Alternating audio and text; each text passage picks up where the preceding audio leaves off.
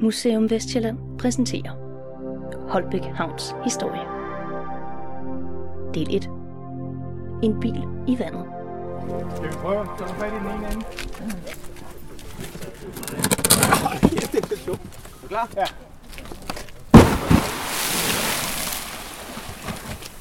Min mor havde en meget, meget fin guldeur. Og det var meget flot.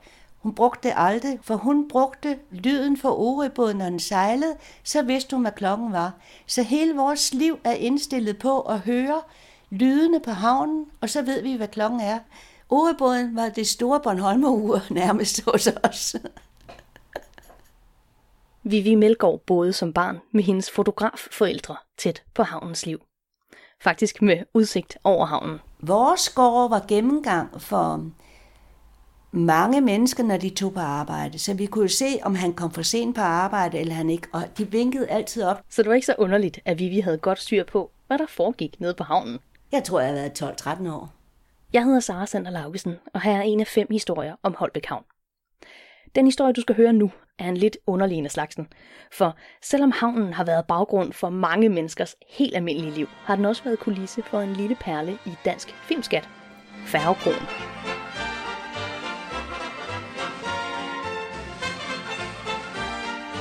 Det er en rigtig dansk film, instrueret af Paul Bang med Dirk Passer, Ove Sprogø, Kjell Petersen og Lili Broberg i hovedrollerne.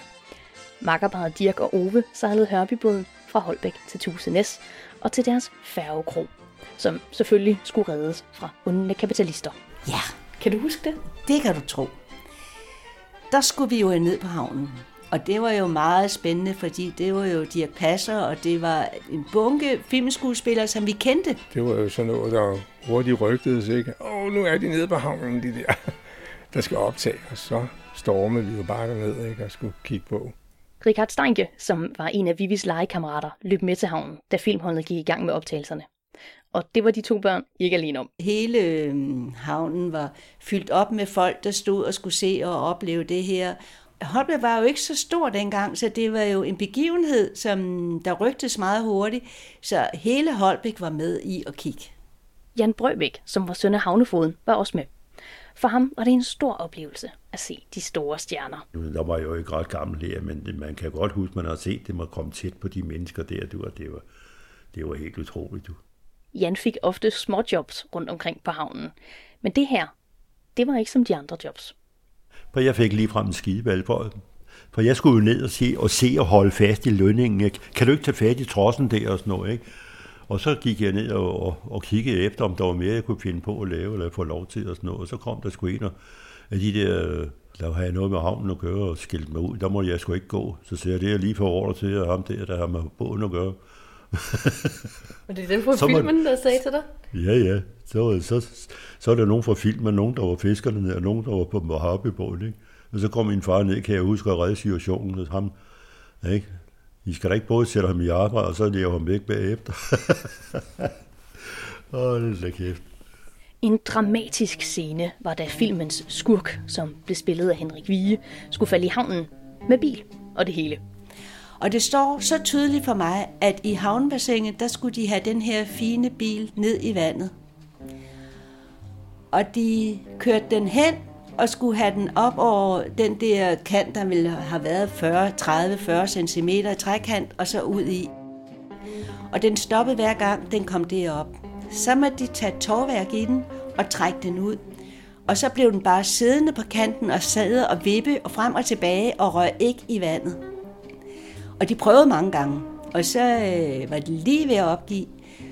Og så til sidst så fandt de ud af, at man kunne også øh, klippe i filmen, og så er den kørt ud til, og så så man næste gang, at den var nede i vandet. Og så smed man bilen ned i vandet. Og det var et stort tilløbsstykke der. Der var, der var virkelig mange folk på havnen der, især børn. Og der var spændt et tog op, så, så man ikke kunne komme hen og forstyrre optagelserne. Men, men øh, da først den her bil, den røg i havnebassinet der, så, så løb folk jo frem, især alle børnene der. Der stod godt nok en udkommanderet politibetjent med armene rakt ud til siderne der, men, men øh, han blev bare løbet over inden.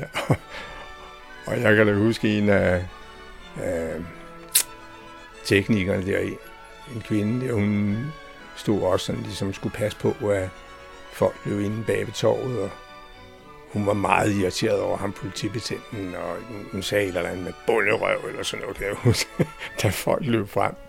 Det gik heller ikke så godt. Fordi, fordi bilen den sank ikke, og den blev bare ved med at flyde og så helt forkert ud. Så de kæmpede enormt meget med det, og så mente de til sidst, da de havde bandet og svoglet, og jeg lærte en bunke nye ord, at de måtte vente til næste dag, fordi så havde de nok nogle gode idéer. Og så fik de det ordentlige klip i kassen. Og det var en kæmpe sjov for os unger at stå og lytte til alle deres skænderier og klip og om igen. Og så jo, det har jeg modet mig over i lang tid. Men til sidst lykkedes det. Selvom Henrik Vige måtte svømme en del rundt i det dengang noget urene havnevand.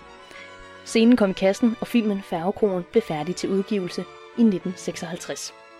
Og du kan se hele scenen, og meget mere fra både Tusenæs og resten af Holbæk i Færgekronen.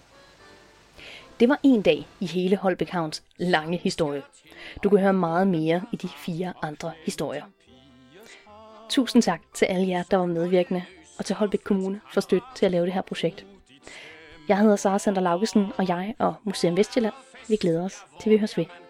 I færgekrogen, hvor kan man få den dejligste mad? I færgekrogen, tag et glas øl, det har vi fra fad. Og mælk fra koen, hvor er de kønneste piger på rad?